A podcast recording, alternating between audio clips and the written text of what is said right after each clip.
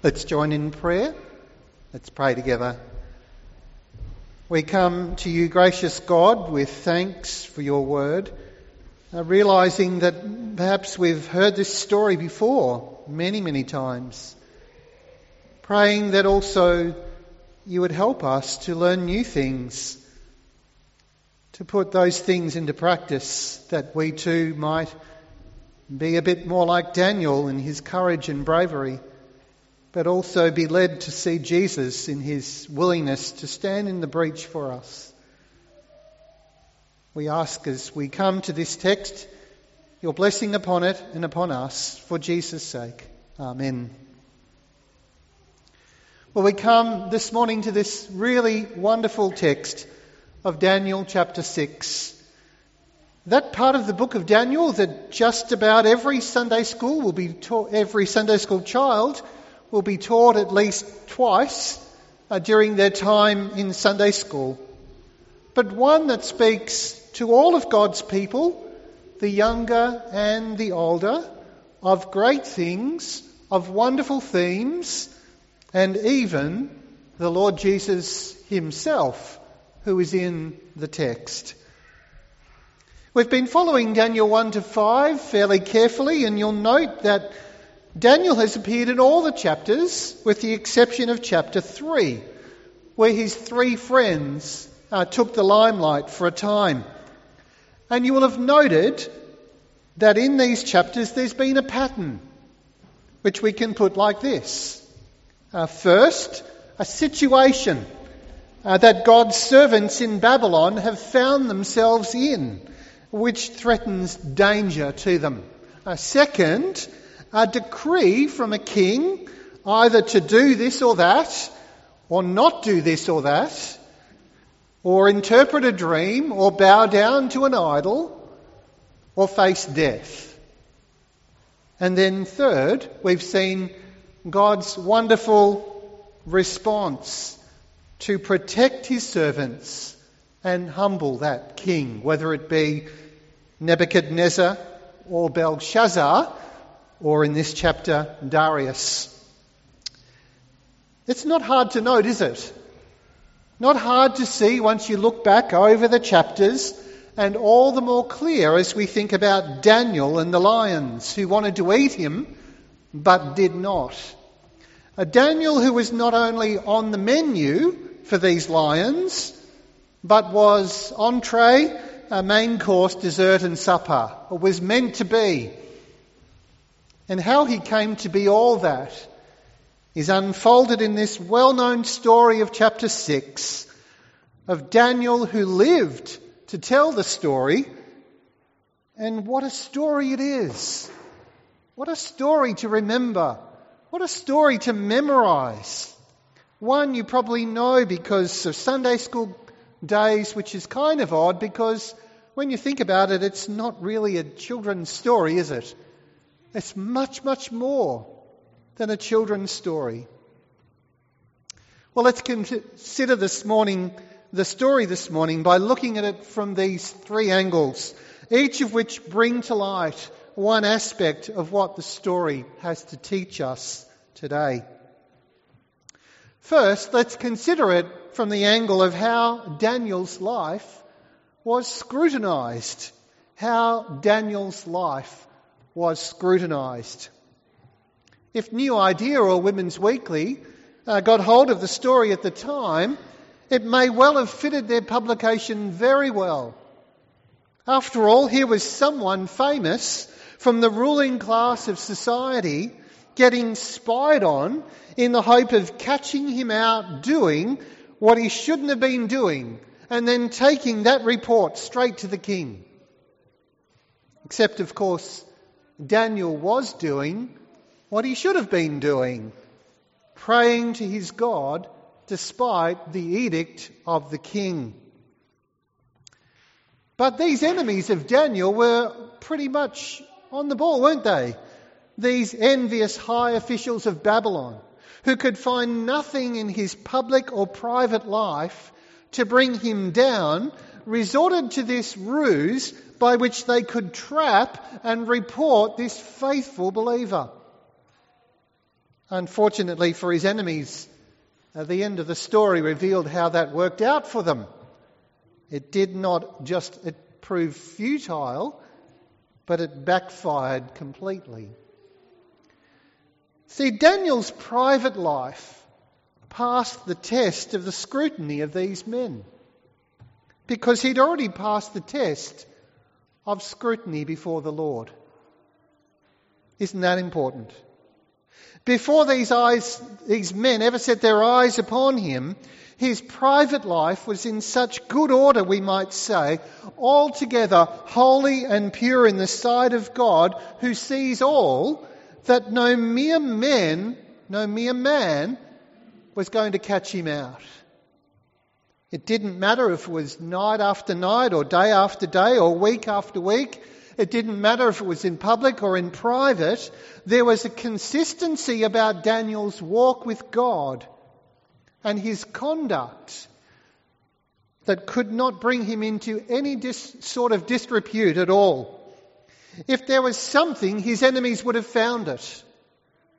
If there'd been an obvious flaw, they would have jumped on it and exploited that weakness. But they found nothing. That is to say, in Daniel's private life, everything was as it ought to have been. What about these so called workmates of Daniel's then? Well, they're not the sort of workmates you'd choose, are they?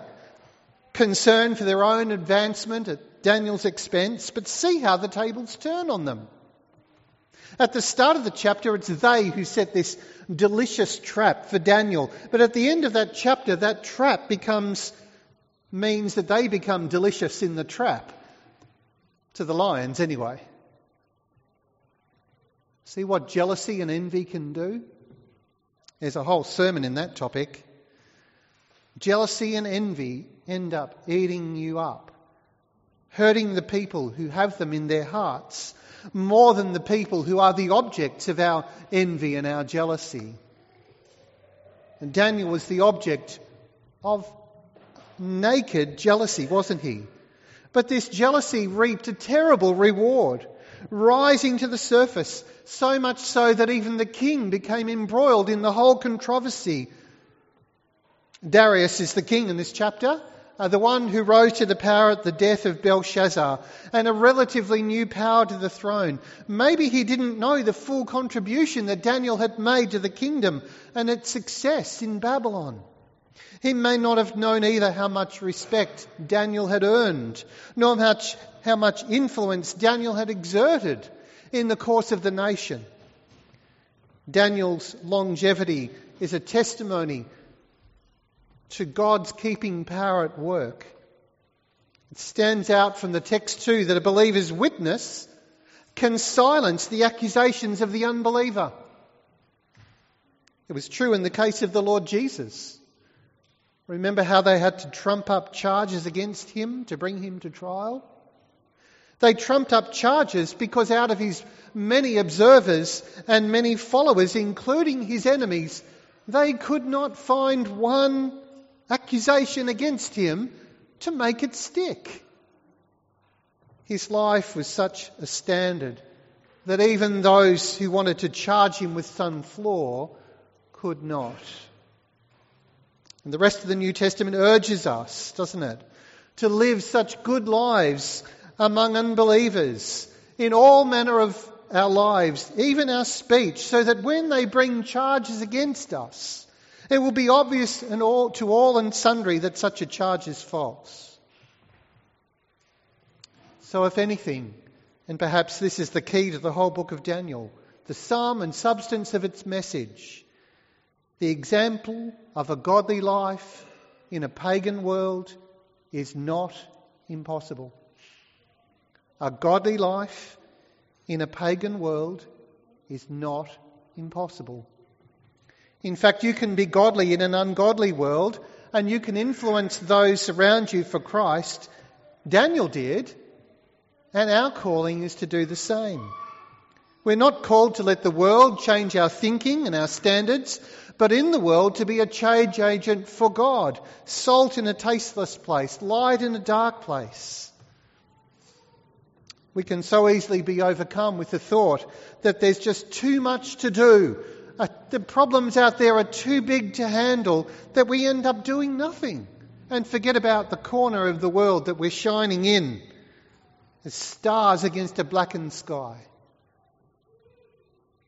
How are you shining? Is your light as bright as it was when first you knew the Lord? Has your output increased over the years, shining brighter and brighter? You cannot stop the process of growing older and maturing age wise, but if we don't walk closely with the Lord, then the process of maturing in Christ can take a back seat. That brightness can dim. Think of a Daniel, think of Caleb, think of Moses, think of Abraham, think of Enoch, all these men who knew the blessing of progressively walking with God and therefore bring blessing to the whole nation. If they'd been watching you, though, instead of watching Daniel, what conclusions might they have drawn? Would they have seen a consistently godly and prayerful example of a person whose public life and private life matches? See, it's very easy to look like a Christian, isn't it? To wear a smile on your face, to carry a big Bible and speak words of, of, of peace, and you might fool most people. I'm reminded of the Jungle Doctor comics. How Monkey once put on the lion's skin and pretended to be a lion. It all came undone when he met real lions. The point here with Daniel that I'm labouring is this there was no difference between public and private persona. What a challenge that is in itself. Can it be said of you? Second, let's look at the story from the angle of how Daniel's faith was characterized. It's usual to associate Daniel with faith, just as it is to associate Job with patience, or Jonah with disobedience, or David with Goliath. And so note how the chapter has a couple of descriptions for us of Daniel's faith. See, first of all, its clarity. Matthew, there are some words that should come up. There was a lot of wishy-washy, vague sort of stuff going back then in Daniel's time as there is in our time.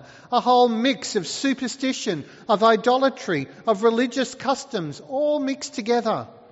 But Daniel knew what he believed. He knew whom he had believed. And he stuck to both of those. Secondly, see its loyalty. Daniel lived in a time when to have faith like his was not popular. For the people he lived with were among uh, strangers.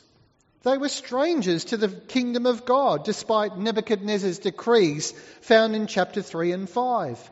Added to this was the enormous pressure placed upon Daniel all the way to conform to the ways and customs and beliefs around him.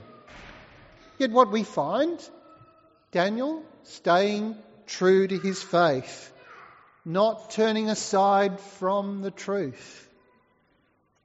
Daniel was so committed to the truth that we could say that he preferred the den of lions than give up his trust in God. Then note its perseverance. When threatened with judgment by lions, this did not deter him. He was steadfastly unmovable. There was a way of escape. There was a way out if he would take it. There was an act of compromise he could take that would guarantee his own skin. But for him, that was not an option. He would be true to God or die. Now, wouldn't the church be totally shaken up if we all went that, by that motto? True to God or die. Believers all around the world live by that motto. According to the latest I can find, it's about 4,000 a year who die at the present rate. Some estimate that it's even higher. It's now said there are more martyrs for Christ in this last century, the last hundred years, than there have been for the whole 2,000 years of Christian history.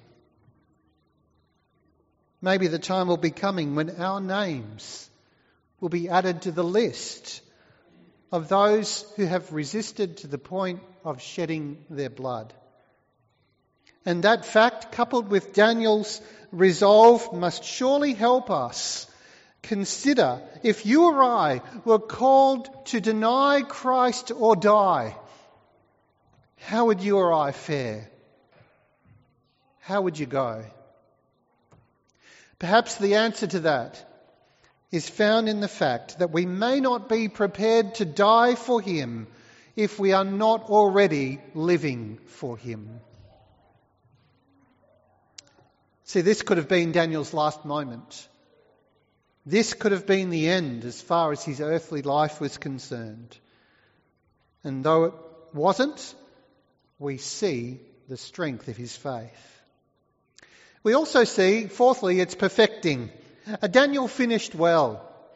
In fact, you could say that it appears from the flow of the stories about him that God had been preparing him for, throughout his whole life for this very moment. This moment for him to stand for God. This moment for him to testify of his loyalty to God. This moment for God to display his glory and might over the power and the kings of Babylon. I wonder if that's how you, you view your life as something that's preparing you for the moment when God will call upon you to make a vital stand. Daniel was preparing to die well. That's an issue for us today. Not simply to live for God today, but to die for Him being prepared to die for him if ever that demand is placed upon us. And Daniel certainly knew that this was the case he was facing. His was a trial that went to the absolute nth degree, to the maximum. It was nothing less than death as a consequence. And it was all for the testing and the perfecting of his faith. Peter tells us in his first letter that this is why you and I undergo trials not so that your faith will be worn down, but so that the gold will be refined and reflected more and more, and reflect more and more of the image intended by the one who brought us to himself by grace. And while one fair application of the story would be to say, now, brothers and sisters, put your faith in Daniel, uh, sorry, put your faith in the God of Daniel and resolve to stand up for him whatever the cost.